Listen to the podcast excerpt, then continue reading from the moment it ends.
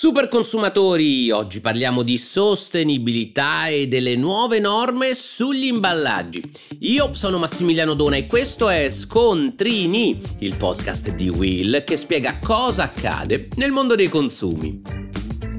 Voi lo sapevate che il 55% dei rifiuti urbani è costituito da imballaggi? Eh già, eppure le nostre azioni possono fare molto per ridurre l'impatto di questi rifiuti sull'ambiente. In base ai dati CONAI, infatti, tra recupero, riciclo e indotto, il beneficio economico generato in Italia nel 2021 dalla gestione degli imballaggi è stato pari a, sentite un po', 1 miliardo e 525 milioni di euro.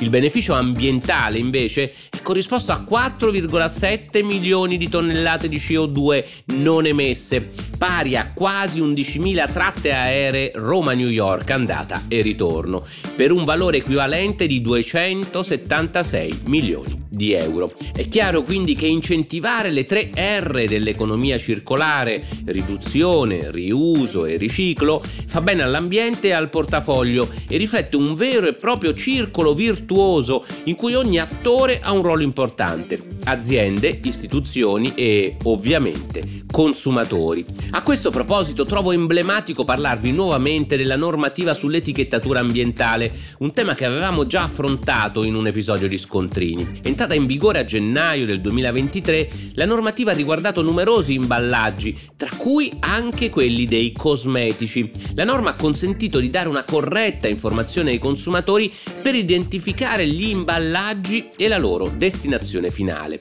Cosa è cambiato in questi 12 mesi? Le aziende hanno individuato le modalità più appropriate per comunicare queste informazioni in modo chiaro ed immediato, attraverso la confezione dei prodotti o strumenti di vario tipo, tra cui anche supporti digitali come siti, app o QR code. Nella pratica cosa significa? Che sugli imballaggi troveremo sempre per ciascuna componente, ad esempio sia per la bottiglia sia per il tappo, che cosa? Il codice del materiale, cioè un codice alfanumerico che indica il tipo di materiale che compone l'imballaggio e ancora l'indicazione per la raccolta, e cioè dove conferire l'imballaggio, ad esempio raccolta della carta, della plastica, raccolta del metallo. E poi una serie di altre indicazioni utili per i consumatori al fine di adottare comportamenti più sostenibili. Immaginiamo di avere terminato il nostro deodorante. Basterà leggere l'etichetta per sapere come smaltirlo. Ad esempio la bomboletta, se abbinata al codice FE40,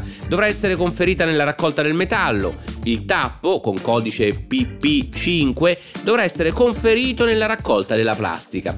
Questi elementi ci permettono di metterci al riparo da eventuali errori che magari spesso commettiamo anche in buona fede convinti di gestire correttamente i rifiuti derivanti dagli imballaggi. Tutte le informazioni legate all'etichettatura ambientale possano essere riportate sulla confezione, ma è possibile ricorrere anche a strumenti digitali, come vi dicevo, ad esempio i QR code che basta inquadrarli per andare a visitare un sito con tutte le informazioni del caso. Insomma, indubbiamente l'entrata in vigore della normativa sulla etichettatura ambientale ha permesso anche alle aziende di valorizzare il proprio impegno sul fronte della sostenibilità. L'etichettatura ambientale stessa sta già diventando uno strumento per raccontare il contributo che le stesse imprese danno all'ambiente, a patto però che le informazioni siano vere e concrete.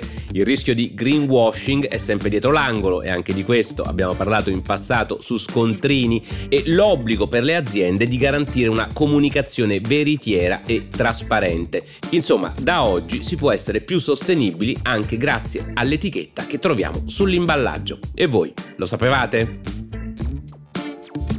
Per oggi da Massimiliano Dona è tutto e se ti piace Scontrini clicca sul tasto segui o lasciami una recensione.